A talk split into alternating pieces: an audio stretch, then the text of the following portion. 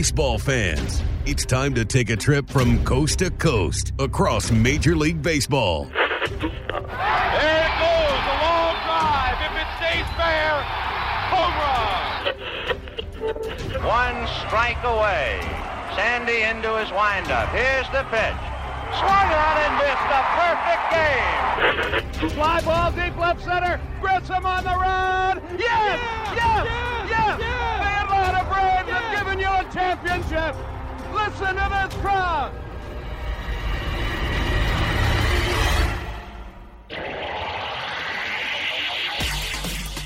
Braves and baseball talk straight from the diamond. Here's Grant McCauley. Hello and welcome to From the Diamond. As always, I'm Grant McCauley, and we're bringing you some baseball talk to help you pass the time. So thanks once again for joining us this week. First and foremost, I hope you and your loved ones have been staying safe and taking care of one another as we all navigate through this time of uncertainty. On this episode, Bill Rohland and I will get to the big headlines from the baseball world for this week, how M L B is preparing for what they hope will be a season that has as many games as possible, how the players are currently handling this time of inactivity. We'll also discuss how no season could impact the long-term legacy of players. We'll cover M L B giving minor leaguers a little bit of help financially, and there's also some more drama coming out of Houston, so we'll get to that at some point, and how one big league player wants to solve those extra inning games in twenty twenty. You're going to want to hear about that, and that is all coming your way on this episode of the show. As always, you can find From the Diamond on Apple Podcasts, Google Play, Spotify, SoundCloud, and Stitcher. Leave those ratings and reviews, they're always welcome, and if you love what you hear, be sure to tell a friend about From the Diamond. Make sure you're following along on Twitter at FromTheDiamond underscores, where you can find the show. I am at Grant McCauley, G R A N T M C A U L E Y, and Bill is at Bill Rohland, that's B I L L R O H L A N D, over on Instagram at FromTheDiamond with no underscores, where you can find the show, and I am at Grant McCauley there as well, and everything, including every episode of the show, can be found at From The Diamond dot com. All right, so let's get everything started for this week. I want to welcome Bill Rohland into the show. Unfortunately, we're not sitting here with a whole host of baseball stories about what's been happening on the field, but as we spend our time trying to flatten the curve and put this virus behind us, to use a little bit of a baseball pun there, all we can do right now is hurry up and wait, but I'm looking forward to getting back to baseball sooner than later. Yeah, I'm with you, uh, Grant. It's good to be back on. I hope everybody's being safe out there. I know we've been trying to figure out when they might be able to start things off, but here in Virginia, just outside of Washington, D C, we're on lockdown till June tenth, which uh, it seems like a long, long time from now. And it seems to me that we'd be a long, long way from baseball at that point as well. But hopefully things change. Yeah, it feels like we're looking more like, I think, July first is going to be baseball's best case scenario. And I say that just based on the stay at home and shelter in place orders like the one you just mentioned. I know that school in the state of Georgia, the remainder of the school year has been uh, canceled at this point. So that's all wrapped up. And you've got to think that if baseball is going to get something started, it's going to take at least a month to get ready and prepare guys so that they're adequately ready to take the field and play baseball again. And clearly, if you're Major League Baseball, you don't want to have a start and stop scenario where you think you're ready to start, you go through all the motions, and then all of a sudden you can't get the season underway, because I don't think that's what they want to go for either. So there are a whole lot of variables on the table here, and I'm not sure there's any real clarity to the situation to be had right now. Yeah, that's a great point as far as, you know, what do they do once they get going? If they say July first and they want to do a three to four week ramp up, and then all of a sudden, for whatever reason, things aren't improving or for some reason even getting worse, then you got to shut these guys down again. For the position players, not sure it's that big of a deal, but for pitchers, that would be a huge deal if they got two weeks into ramping it up and all of a sudden they had to shut everything down again. Yeah, it certainly would be. I've read a lot of articles, listened to a lot of interviews and different things where guys have been talking about. I know the Yankees were trying to look at ways to get their guys prepared, but also, you know, maybe ways to creatively manage their innings this year as well, just trying to avoid as many injuries or just come up with the best plan of attack, if you will, to try to navigate through a season that's going to be unlike any that we've ever really had. And in that vein, as we start to kind of get into the news of this week, a story that popped across that I think people have been wondering about since the initial postponement of the season and the end of spring training is, would baseball consider playing their games in front of no fans? This is something that got kicked around quite a bit. I'm sure it's something that's been discussed quite a lot as well. Joel Sherman reporting that is under consideration. But Bill, do you think this is likely, or do you think Major League Baseball is going to do everything it can to not have to deal with that? Well, I think they'll explore every single option, Grant, as they should, um, as far as trying to get this, the, the you know, people back in the stands. But they also have to realize that if they're not at a position where the local governments or even national government, if that, that may be the case, have said that you can have gatherings of, I think here for us, it's you know, no more than ten, or you have to be less than ten, whatever the number is. If baseball wants to get a season in, if they think that they can start in July and maybe by August or you know, September, you'll be able to have fans back in the stadiums. I wouldn't be surprised if they found four, five, six different places where they think they could play, and the teams just kind of rotate through those. So you have two or three games at each location in front of no fans. Boy, T V ratings would be huge, but uh, to me, that's really the only way they're going to be able to do it. And then you just maybe move a couple of teams around. If you have, you know, six teams in one location, well, you can knock out a bunch of games round robin style between them before moving them on to somewhere else. Yeah, I don't know if it's going to be round robin tournaments or that kind of thing, or if we're just talking about, okay, just pick a neutral spot that a team doesn't normally play in. And when the home team for that usual stadium is off on the road, then you're trying to mix and match. Okay, we can get a three-game series between the Yankees and Red Sox in at this stadium. Say it's, for the sake of argument, say it's in Arlington or whatever. And you're able to play there. Now, I don't know that that's necessarily going to be a spot.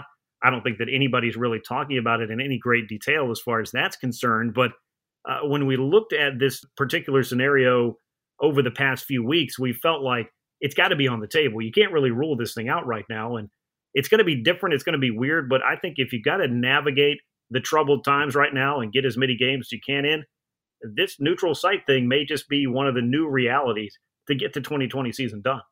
Yeah, I, I don't disagree. I think, I mean, I haven't seen anybody float this. This was just kind of an idea that my my buddy and I were talking about the other day as we were social distancing from each other, uh-huh.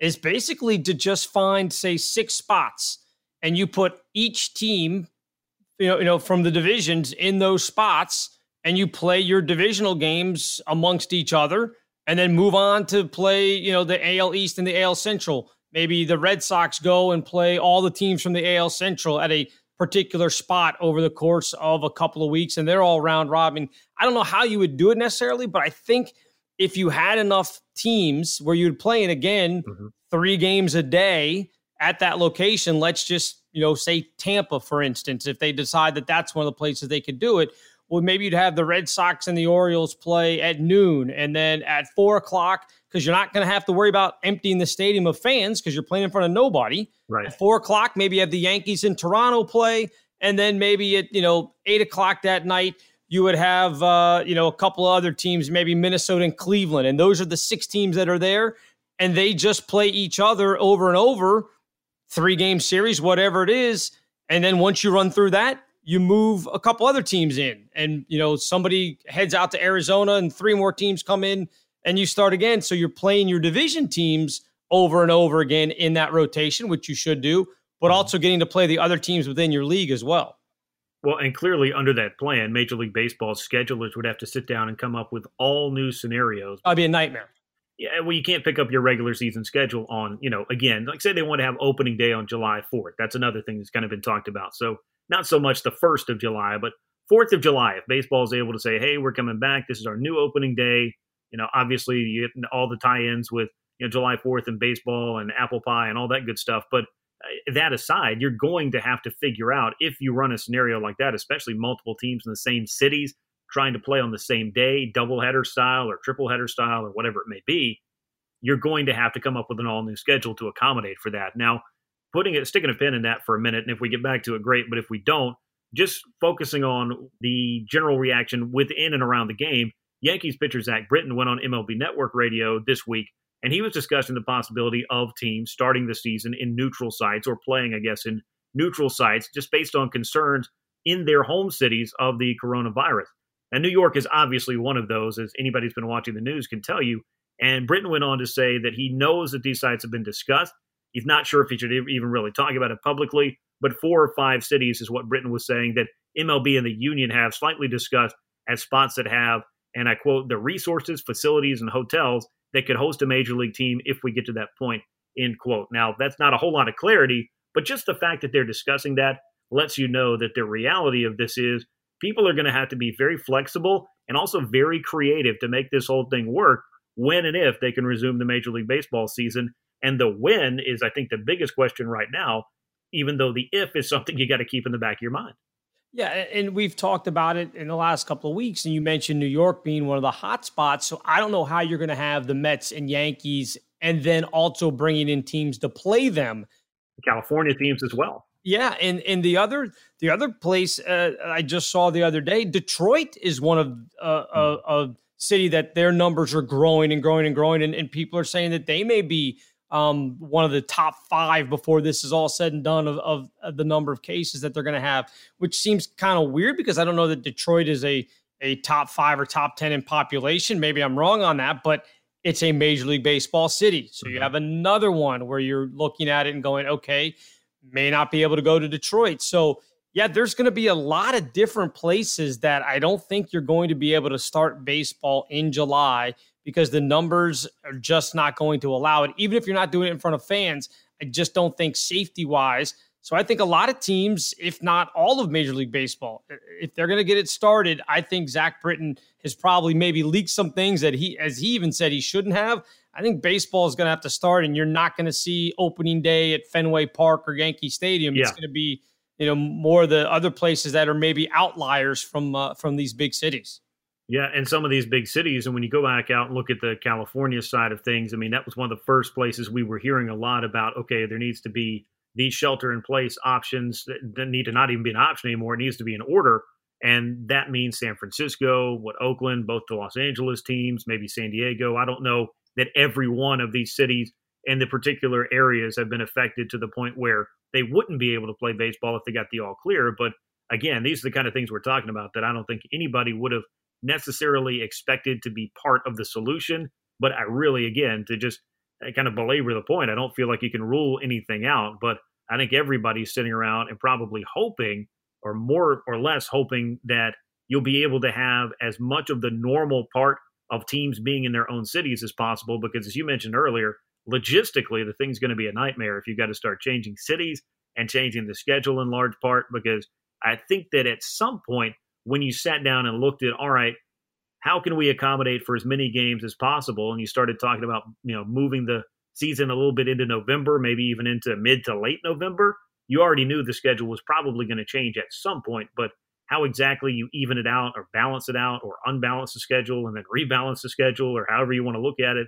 There were a whole lot of things that need to be done. And I would imagine that there are a lot of guys and gals working some very long hours in the Major League Baseball side of things, trying to figure out exactly what a schedule will look like. And they don't just get to make one. They're probably having to come up with multiple iterations of the schedule just based on the dates. Oh, sure. And they're going to have to look at, you know, four or five different scenarios of, okay, do we start in July at neutral sites? And then are we able to expand out by August back to the regular ballpark? So do we play a month in four or five different cities? And then by August, everybody's back and playing in their own city, even if it's in front of no fans. Are they going to be able to be back and, and ready to go? And, and quite frankly, by the time we get to July, I won't care if there is not a single person in that stadium. As long as I have live baseball to watch, I won't need the crowd at all. I just want somebody somehow to figure this out so that we can get back to having these types of things. I know, you know, in other sports, they're trying to figure out if they can do their playoffs. I know the N B A's talked about it, the N H L. Um, we, I think we're all just salivating now to get back to watching live sports. Yeah, and I think that this is just kind of the offshoot of how our lives have been affected in so many different ways. And the fact that sports were, for so many people, was it was more than just a recreational activity. It was an escape. And that's, I think, really the driving force behind wanting to get this back. And beyond, hey, well, the, for the players, this is their job, this is their career, this is their livelihood, so on and so forth. For the fans of the sport and people that just happen to miss that part of their lives right now, we'd love to have a solution to that. And we'd love to see it be sooner than later. But again, you're going to have to exercise the proper amount of caution to make sure that everything that can be done has been done to halt the spread of the coronavirus or the dangers of it if you start gathering people in, I would say, even in a clubhouse full of people or a locker room full of people where you've got twenty-five, thirty, forty or more, depending on when you get to the N F L, if and when that's a part of their planning, I don't know. But there are a lot of logistics here that go beyond, hey, are we going to start the season and when? And can there be fans in attendance, that kind of thing. So I'm going to be fascinated to see how this story develops, and I would love to see us get some clarity and hopefully get the answer we're looking for a lot sooner than later. But as we wait, some other news that was going on in the baseball world this week is that Major League Baseball is going to pay minor league players. And I think that's something that we saw for quite a while, Bill. We were talking about this over the offseason when it came to just the compensation of minor leaguers and, you know, how that might be something that's going to be reevaluated and should be reevaluated just based on the very low scale of pay for the majority of the guys in the minors that I think might have surprised a lot of fans. So that story was already magnified this offseason. Rob Manfred, though, making an announcement this week that Major League Baseball will pay minor leaguers four hundred dollars per week through the month of May. At that time, they'll reevaluate everything. And on the Major League side, and the players have agreed to prorated salaries for this year, so there's some changes in that respect. And with no games going on, players with guaranteed contracts will be getting five thousand dollars a day beginning April third, and that'll run for sixty days, comes out to about three hundred thousand dollars. Players under split contracts on a sliding scale just based on whatever their guarantee is. But as you look at that, if you're wondering what five thousand dollars a day is for a player throughout the course of a major league season, that's somewhere between nine hundred thousand dollars and a million dollars. So for guys making twenty-seven million dollars a year, let's say, or guys making five or eight or eight million dollars a year, it's going to be a little bit different. But this is something, a concession they made, something they agreed to that has allowed them to figure out some of the financial logistics of this whole situation. But putting the major league side away for a minute to make a long story longer, we're looking at this minor league thing, I think, and seeing perhaps some progress in how we're looking at the minor leaguers and their pay situation that may not have been present, say, back in December when M L B and M I L B were bickering amongst themselves about a host of issues, including maybe teams going away altogether. Yeah, and that's the thing in this, if you're looking for any kind of silver lining, if you are a fan of minor league baseball, if you have a team in your city or someplace where you go to watch it, this to me may be a little bit of thawing between the two. As you mentioned, all the contention that they had back during the wintertime. I think I saw a number over one hundred fifty minor league teams from low A all the way up to triple A across the United States Uh, as far as under the Major League Baseball purview, if you will, as far as their feeder system. So you're talking about a lot of players. If you have one hundred fifty of those uh, out there that you've got to take care of, but it's good to see Major League Baseball doing this. Again, you, you talk about the numbers with uh, the Major League players, and they're getting five thousand dollars a day, and I'm sure most people out there look at it and go, oh my gosh, I'd love to get that for the next month, two months, let alone per day. But you know, look, they, these guys are are used to having way more money than that. And and for some of them, this is going to be tough even to, you know, pay their mortgages and everything else. And and I know it's hard to to feel bad for these guys, and it's not necessarily feeling bad for them, but right. On every level, no matter what you where you're at, you you have your little ecosystem of what you money that you've made and your bills coming in and out, and you've developed that by how much you are used to earning, no matter how much it is. So yes, the same people that are, you know, are going to be looking at this and saying, now, wait a minute, look how much money, how can, how can this be a problem for them, are not looking at it as if, okay, let's take, and now you're only getting maybe twenty to thirty percent of your salary now, and what it'll end up being and what it would do to your lifestyle. Yes, they're going to be fine, but certainly it's going to be an issue for some of these players that have maybe overextended themselves in some spots. Um, and I think more importantly, too, for the minor leaguers, they've got to go beyond May because, as we've talked about, they're not yeah. probably going to be playing until at least July for the major leagues. What are they going to do for the minor leagues? And I think you and I have also seen a couple of different things where it, there's a possibility there may not be like a low A season this year. It just may not happen because they're usually done in August. So does it make any sense to just play July and August if you're in the minor leagues? Right. And that's a great question because I think that the season may be irrevocably broken for minor league baseball, especially if we're talking about getting back to starting a season in July. And that might be fine for Major League Baseball, which could say get a ninety or one hundred or maybe a little bit more game season in if they push this thing into November. But the minor leagues won't be playing in November. You mentioned that their season is ostensibly over at the end of August. They'll play their playoffs in the first week of September. And I can tell you from firsthand experience, they try to get through that as quickly as possible. There are no big travel days where, you know, you're playing a seven game series over nine or ten days. No, you're trying to get four or five games in as quickly as possible and then move along. So if their season's over in early September, but you didn't start playing until July, you start doing the math. There's very little time to do anything that resembles an actual regular season. And I have gotten some indication that teams are telling minor league players in double A and triple A to prepare for what a shortened season would be, while the rest of minor league baseball below the double A level might just be in workouts and intra-squad games, until which time they're assigned to a double A or a triple A based on need, or a big league team decides that they're going to utilize those players and those assets in the way that they need to to get through this season. So it's going to be a very, very different look for minor league baseball. And if I can bring it back to, as you mentioned, the economy that's kind of built in and around minor league baseball, it's a per franchise, family-friendly entertainment style of business, very different than Major League Baseball's polished product with T V deals. The lack of games financially is going to be a hardship on these clubs and those communities and the players and all the people working in those front offices, the likes of which we've really never seen before. So this lack of baseball right now, from the business perspective, again, I know we're all facing something bigger in the world and bigger in our everyday lives than simply talking about the business of sports, but I really feel bad for what's going on in the case of minor league baseball franchises individually right now, because I know it's got to be very hard to generate income and generate revenue when you don't have any product that you can sell to the general public, and your entire business model is based on being able to sell it at an affordable rate to begin with. They're not just sitting there counting their money and waiting for this thing to be over. I think this is going to be pretty tough, especially for teams that aren't owned by their major league affiliate either. That's going to be pretty tough, in my opinion.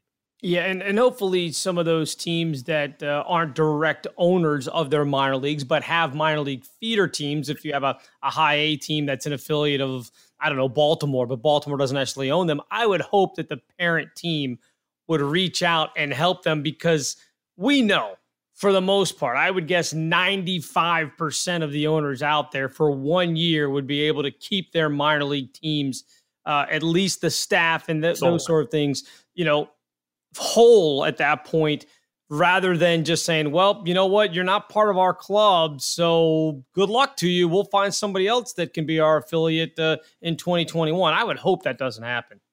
No, I would hope not either. And again, having worked in minor league baseball for a few years, it's a very different lifestyle, very different uh, product, very different business model than what Major League Baseball is doing. Again, those clubs do not own their players. They don't make the roster decisions about the players. So all of this kind of comes back to the larger scale differences between Major League Baseball and minor league baseball. And as soon as the whole thing came out, and I think it was leaked by the minor league side from the reports that I read and the indications that I got, Major League Baseball thought that they were operating inside of, I guess, good faith with their negotiations, in that none of it would become public.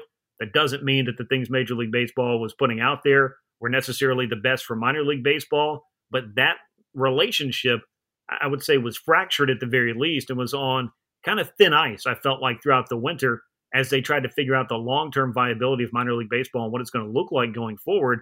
And this aside from arguing about, you know, paying the minor league players a living wage and all the other things that we've been talking about. So this kind of thing, this event that's happening in our life right now, really happens at an interesting time when you talk about the relationship between the major league clubs and the minor league clubs, and just what minor league baseball may look like going forward based on what it has been, what it evolved into over the last, I'll say, twenty or thirty years, and what it may be going forward if there are, say, thirty-three percent less teams if Major League Baseball got its way in one particular scenario. Well, and you also look at, we talked about how they're going to cut back on the games and, and maybe not even have the low A, high A. Well, clearly they're not going to have rookie league this year, because the draft is going to be five rounds right. if they right. do it. So all of a sudden you can't sit there and say, okay, this, unless you're going to combine a bunch of teams and say, okay, here are the six guys that the, the Braves picked, and we'll match them up with the five guys that the Phillies had. We'll try to make a team with the other six that the Marlins had, and you guys are one team. I mean, that's the only way they'd be able to do workouts, but they're going to be guys that are going to get drafted that may not pick up a bat and take a competitive at-bat for over a year mm-hmm. before their next attempt, because they didn't have college baseball, got shut down in March. Yeah. So there's a good chance that that could happen for a lot of these guys. And college baseball, one other thing I did see this week is that I believe the N C double A came out, and amongst the many things that it has not done so well, did say that spring athletes will receive another year of eligibility. And that's Correct. particularly interesting, I think, for the Major League Baseball draft because of the caps on bonuses And and I've read a lot of different things, and this can be a long discussion as far as the draft structure that we you know, talked about last week at some length, but I don't want to get too far into right now. But the bonus pool money and, and what you can get as an undrafted player, that's just going to be, I think, incentive to go back and perhaps if you're a junior, go play your senior year of college baseball if you've got that option so that you can get back in the draft in what would be a more normal scenario as far as the money that you could make, because again, as we go back, and this is all one big circle and you can see how it goes, the minor league baseball side of things is not going to make you rich. So if you're not getting the big signing bonus that allows you to chase that dream for a lot of guys, it's a much more challenging scenario than people may realize. Just because you got drafted by a big league team does not mean that you got several hundred thousand dollars or became a millionaire overnight. Yeah, those guys at the top of the draft do, but when you're the twenty-something round draft pick, very unlikely that you have made life-changing money at that point. And I think that's just something to keep in mind as you look at some of the things that baseball is facing right now, some of the things that for the time being, maybe they're not going to be able to solve, but interesting to see what they did to make sure that minor leaguers got more pay than they were getting. Now, folks will look at four hundred dollars per week. That's not a lot, but when you consider what the pay scale was prior and that the other alternative might have been, hey, you get nothing. Right. I think that this is something that was accomplished here, and it's a start. I'll give it credit as being a start and something that should be hopefully an olive branch of some sort to maybe get these two sides back to finding where the middle ground is for them to come up with some agreements that help minor league baseball and thereby Major League Baseball as we go forward. Anyway, uh, let's move along in the Major League Baseball news cycle this week for something that I don't think a lot of people were very happy to hear about. And this popped up in the news in multiple reports late in the week, and that's that former Astros G M Jeff Lunau and manager A J Hinch, who were both suspended for one season and then summarily fired by the Astros. But both of those men would get credit for serving their one-year suspensions, even if there is no season.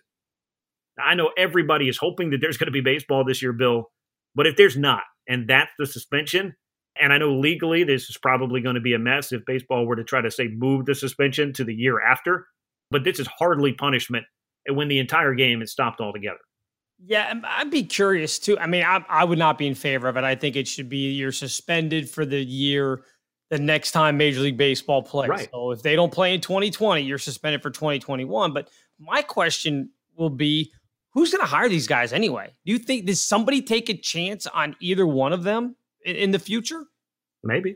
And that's the weird thing about it is I saw something on Twitter, and I know that that's an echo chamber of really extreme opinions in some cases, but there was some Astros-friendly Twitter account, and I forget the name of it, and I really honestly wouldn't want to publicize them on the podcast anyway. But the question was, after this year is up, would you consider rehiring A J Hinch? And it was ninety-three percent of about four hundred or five hundred voters in that poll said that, oh, yeah, we'd bring him back. I think that's the kind of thinking. I mean, there's been – I mean, sports is famous for folks that have very fervent opinions, you know, good, bad, and indifferent. Some of them downright crazy, and I know that my Twitter interactions sometimes are a little slice of that, but people don't necessarily think in a balanced manner. There are a lot of people that think, hey, it's just fine what they did, and if you don't like it, then too bad, because Major League Baseball didn't take our world title from us, so it still counts. I mean, and this is the kind of stuff that's kind of leaking into the public perception with Jim Crane, who's busy saying that he should not be held accountable legally if the team is sued, because Major League Baseball, and I quote, exonerated him in its report. I mean, this thing, again, it continues to get worse, but it's taken a back seat to everything that's going on in the world. But there are a whole lot of just unlikable people that are still wrapped up in this thing. And I think there's going to be a lot of bad feelings when baseball does resume that aren't necessarily going to be forgotten just because the sport went away for a little while because it had to. It's amazing just to project out, because Houston hired Dusty Baker, of course, to come right in and be their manager. Dusty's not a young guy, not to say that he can't manage for the next, you know, three to five years, but I'm not sure that he even wants to be around uh, doing it for that much longer. So yeah. Sure, can you see a situation now where Baker takes them for the next two to three years and then decides to hang them up, and lo and behold, A J Hinch comes back in the fold, especially, as you said, if Crane still doesn't believe that he did anything wrong and exonerated, which is a joke to me, Um, for everything that happened. But if he feels that way, why wouldn't he reach back and bring Hinch in? I, th- I think Hinch probably has a better chance of getting rehired than their former G M does.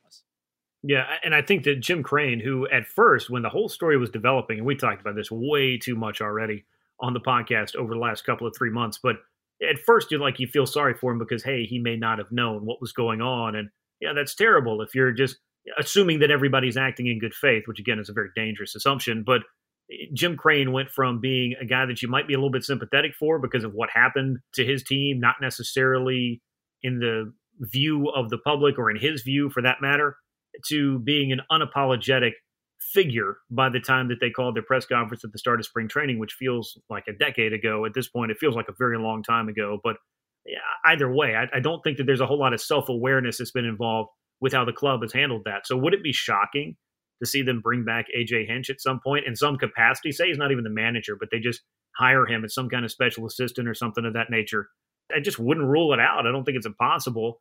Also, I don't think it's impossible that some other club doesn't hire one of these guys in some kind of role, whether that's Hinch as a bench coach and whether that's some kind of other executive opportunity for Lunau. I don't really know. I mean, it's something that is completely and totally just pure speculation, but never say never seems to be a statement that comes up quite a bit in the world of sports and perhaps in the world in general. So I, I can't necessarily say if they serve their one year suspension that they'll never work in baseball again. And we still don't really know what the depth of the Red Sox part of the scandal is going to be, because we haven't heard what the commissioner's report is going to be on that. So I think there's still a lot of stuff that's just out there on the table, and I guess it's fair to speculate. I just don't know how much more time I want to spend speculating on yeah. the Houston Astros and their sign-stealing debacle. Yeah, no, I'm with you on that. And and and again, I think if Hinch did end up in another organization, I think the odds are that he would end up back with the Astros. But if he ended up in, a, in another organization, it has to be a one that has a strong manager. As you mentioned, if he's going to be a bench coach, it's got to be under somebody yeah. that's well-established in that position, wherever it may be, so that you don't have the fans sitting there going, well, why don't we just make him the manager rather than leaving him as the bench coach? And it also has to be an organization that can take those slings and arrows that will obviously come when you hire a guy like Hinch. Yeah. One other story in the news as far as the Astros side of things was concerned, and it actually comes from a former Brave in Evan Gattis, who was, I think, kind of making the rounds on social media this week when he tweeted out a picture of Mike Fiers that was put out by a local Houston bar or barbecue place that had the Snitches Get Stitches title yes. underneath a picture of Fiers in his Oakland Athletics gear. And that was a cup that they were giving out to customers. I guess that Evan Gattis got one of those and decided that it would be a good idea to post a picture of that on Twitter. I know I saw it, and that for me was a whole lot of yikes right there. He went on to clarify that it was just he thought it was funny, not that he actually wishes ill intent on Mike Fiers. But more to the point, and more in the news for Evan Gattis this week, was he joined David O'Brien and Eric O'Flaherty on the Athletic podcast. I know a lot of Braves fans listen to this already. It's called seven fifty-five is Real. You can subscribe to that over on Apple Podcasts. I recommend that you do. They do great work over there. But Evan Gattis, Bill, had a lot of very interesting things to say, very candid things, if you will, when it came to the Astros and what they did. Yeah, I'll leave out some of the more colorful language in these Probably quotes, but there are some good money quotes in here, including this one when he said, everybody wants to be the best player in the world, man, and we cheated that for sure, and we obviously cheated baseball and cheated fans. I'm not asking for sympathy or anything like that. If our punishment is being hated by everybody forever, just like whatever it is, I don't know what should be done, but something had to be done. I do agree with that big time. I do think it's good for baseball that we're cleaning it up. And I understand that it's not good enough to say, I'm sorry, I get it. So at least right. he's one of the first guys that's come out and said, eh, we cheated, we did it, and we're going to be hated forever, and uh, nothing that I say is going to change that fact. So at least he's got a pretty good perspective on how the fans outside of Houston Astros fans, how most fans feel about Houston and what they did. Yeah, and I'll throw this out there as well, because I know a lot of Braves fans and folks that listen to this podcast, listen to David's podcast, that follow the team for any amount of time. Evan Gattis was one of the great stories. I mean, it was like a Disney movie when his career got started, his major league career, when he kind of came out of nowhere to make the Atlanta Braves and then to slug all these home runs and, and make up all these like Paul Bunyan-esque stories that, that happened with, and we had Evan Gattis facts that would show up on Twitter on a regular basis. This stuff was amusing, and the story of what he overcame in his personal life to even have another chance to play baseball. Again, it was the stuff that a, a sports movie would be made of. But long story short, this was, I think, disappointing on a couple of different levels when it came to some of the involvement of former Braves players from the fan base that I know I interact with on an everyday basis. not just Evan Gattis, but also Brian McCann. I know when he came back to Atlanta last year, that was something fans were very excited about. By the time the level of involvement of everyone was apparent when it came to the Astros sign-stealing deal, that kind of put a sour taste in people's mouth about that, at the very least, for what his role may or may not have been, the fact that we'll really never know.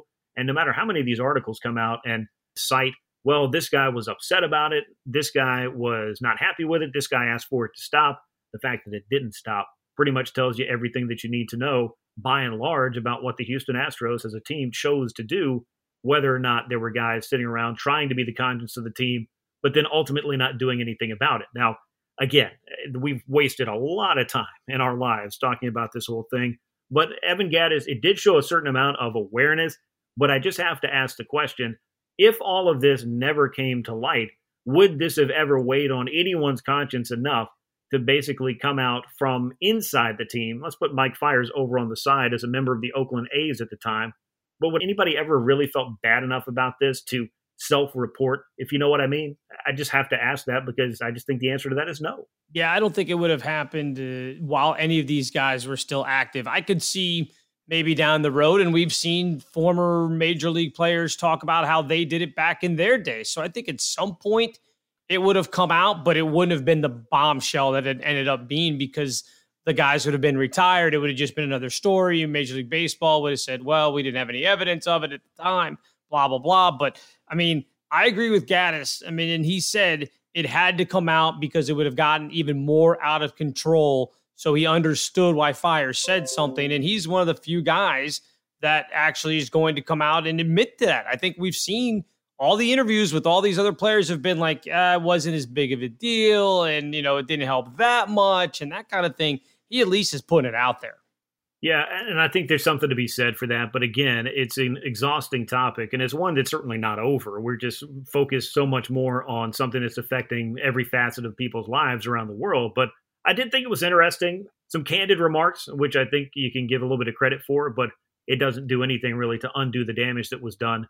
But it is good to see that there is some level of self-awareness out there somewhere than to just come out and apologize for, I'm not going to say what, but you already know, but I'm sorry and let's move on kind of right. thing that the Astros were doing by and large in the spring, in addition to, well, hey, they didn't take our World Series title, so the rest of you can just deal with it. I thought that was uh, a particularly tone-deaf direction that the club chose to take, but Evan Gattis wasn't necessarily represented on that dais on that particular day. So moving on from the Houston Astros and everything to do with them for this podcast, some food for thought. I was thinking about this, Bill, this week as we think about all the lost time for these players during their careers. And historically speaking, guys like Mike Trout, I'm sure there's others that we could look at. I mean, everybody that has to miss time is something of a, a what if. But I look back on strike-shortened seasons and wartime service for, say, a guy like Ted Williams, and you always look at it and speculate, oh, what would that guy have done if he'd been playing?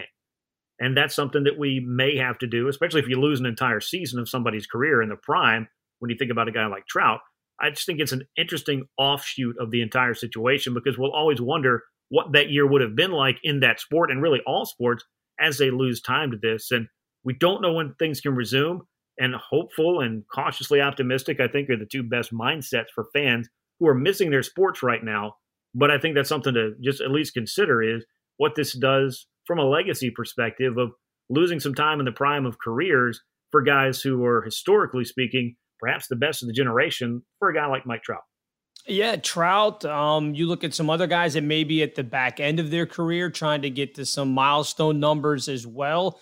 Anytime that you miss games, whether it's from a strike, whether, as you mentioned, Ted Williams and so many other guys in Major League Baseball as well that spent time, whether it was World War yep. World War Two or Korea or whatever it may have been, you know, it, it's it's a tough thing to look at and and have them down the road to think back and say, wow, if I had only had these eighty-some games, maybe I would have got to three thousand hits or maybe I would have got to three thousand strikeouts or whatever the milestone number will be. The thing is, it's equal and fair for everybody because they're not just the only ones that are going to be missing out on it. And I think now the media folks that vote on, say, the Hall of Fame or whatever it may be down the road are going to look at this and they have a better understanding of how that all works. I, yeah. I can't think of a guy that necessarily missed time to World War Two or Korea that ended up not getting into the Hall of Fame because they missed time because of their, their war service. You were talking off the air with me about the, some guys with strike-shortened seasons that really may have missed out on milestone things and perhaps even the Hall of Fame. Yeah, I think so. I mean, I look at Fred McGriff as a guy that in the strike of ninety-four ninety-five, where you lose the last forty-ish games, forty-plus games of ninety-four, and you lose the first eighteen games of the ninety-five season, I think McGriff has five hundred home runs at that point. And if you've got five hundred home runs, I don't think there's going to be a whole lot of hand-wringing when you think about the manner in which Fred McGriff and his legacy has been looked upon by Major League Baseball. He's not a guy that's being suspected of performance-enhancing drug use. I think that's clearly something that might just put him over the top, and we might be talking about Fred McGriff Hall of Famer right now. Additionally, another one, just to, again from a Braves perspective, is the nineteen eighty-one strike. I think Dale Murphy, if he gets fifty or so more games, is going to hit two more home runs. And if he yeah. had his four hundred homers, how would his legacy have been looked upon with that round number throughout his writer's ballot years? And then for the Veterans Committee that he's been on a couple of times and not gotten in, I just have to wonder, because there's a weird mystique in baseball that goes around nice round milestone numbers. Now, Fred McGriff could hit seven more home runs if he came out of retirement, and he wouldn't pass anybody on the all-time home run list. He's tied with Lou Gehrig right now, which I think is a pretty good peer. And for Murphy, I just pretty think good. that a round number would have helped him out in terms of his dominance in the eighties, and then maybe reaching a milestone that kind of helps you really look at his career in perpetuity and say, yeah, I mean, this guy really, he definitely passes the eye test, if you will. But again, the Hall of Fame voting is a weird thing that we can argue about and probably do a whole series of podcasts on and never get any clarity as to what exactly it is makes a Hall of Famer for some people. But this is just the stuff I look at when you lose time. It's certainly not going to keep Mike Trout out of the Hall of Fame, but I just kind of wonder twenty, thirty years down the road, what will we be looking back at and thinking, man, what if they hadn't missed X amount of time? Or what if that season hadn't been negatively impacted by what was going on? The same kind of thing, I guess, you could look at in some respect to, well, guys went off and served during the war. That's something that was going on in the world. It was bigger than baseball, and it just kind of is what it is. Sure. And I think if you look at Trout will be fine, but it'll be the guys that maybe didn't get to finish out their careers the way they wanted to, or maybe guys who didn't even get to launch their career because, again, they've missed an entire year of development, and you don't know how that goes for some guys. So there's going to be a lot of those stories that people will dive into, whether it's, you know, within the next twelve months, whether it's five years, ten years, fifteen years from now. There will be some great stories written about this lost, hopefully only half season, hopefully not an entire season, whatever it may be, to look back at that and say, wow, what would have happened if this guy had had the opportunity? You know, he was going to make the majors out of spring training. The whole season got canceled. He never got back to that point. Those are the stories that'll be fascinating. Yeah, it'll be fun to look at Trout's numbers and kind of speculate like we do with Ted Williams and other guys who were in, you know, World War Two and Korea. But it's the guys that were on the cusp that may not get back there. That'll be interesting to see what happens with them, if they'll always be just triple A guys or if they'll find a way to still get that opportunity when everything gets back to what will be relatively normal. Yeah, absolutely. And it just going back to Ted Williams, because I've done this many times and I know that other people have done it as well. If you look at the years of service time from him and you look at the average season that he was putting up in the prime of his career at that time, Ted Williams would probably be a guy that I think is pushing seven hundred home runs if he had not missed his time due to service. Now, I have all the respect in the world for what Ted Williams did, quite obviously, and I don't think that he necessarily looks back on it in that way or did look back on it in that way. And it felt like, oh, well, the big takeaway here is the missed years of my career. Certainly not. Ted Williams was very proud of what he did and his enlistment, not only in World War Two, but also in Korea, uh, where I believe he spent the bulk of his time doing his flight missions in Korea after being well-trained in World War Two. And not to just get off on a wild tangent or whatnot, but Ted Williams' story is really fascinating. But if you think about him not missing any time for any reason whatsoever, Ted Williams wanted people to look at him as the greatest hitter who ever lived, and I think he's got a very strong case for that, but there might have been no question whatsoever. If you give Ted Williams five more years, I think that may be the guy that everyone's talking about all the time when you talk about greatest hitter in the history of baseball, if he had his career not impacted by leaving to go serve in the military and had been able to play it out and just have that two decades of dominance, because it, we already saw what he did. There's no question about his credentials, but it's just fun to think about. What if you could give Ted Williams three, four, five more years worth of his career back? Be pretty interesting to look at those numbers at the end of the day. Yeah, he didn't get to three thousand hits. He definitely would have gotten to that because he was at twenty-six fifty-four. So you figure even one hundred fifty hits, which would have been low at that time for his career rate. Yeah, I mean, he was averaging about one hundred eighty uh, when he went off to World War Two. So you're talking about well over three thousand hits at that point. I don't know that he would have got to the seven hundred home runs, but he would have probably challenged it. And close. But everything else is, I mean, probably well over two thousand runs batted in. I mean, yeah, there's no question. I mean, the numbers are eye-popping anyway. Right. Um, but, yeah, they would have been off the charts at that point had he not missed the time, because you're talking about being twenty-four, twenty-five, and twenty-six when he was in World War Two, which is the most part people say is probably the very front edge. If you have a seven-year prime, those three years are right in that prime. And could you read me the line on nineteen forty-one for Ted Williams? Because it would seem sure. like if we're projecting what would be the prime of one's career, and you had the kind of nineteen forty-one that he had, that there was an awful lot of history still up his sleeves if he was not leaving at any point in time in the not-too-distant future after that. I mean, yeah, what numbers do you want? Just across the board? I mean, you're talking about one hundred eighty-five hits, thirty-seven of those were home runs. He walked one hundred forty-seven times that, that batting year. Average real quick. four oh six. Yeah. Slugged at seven thirty-five.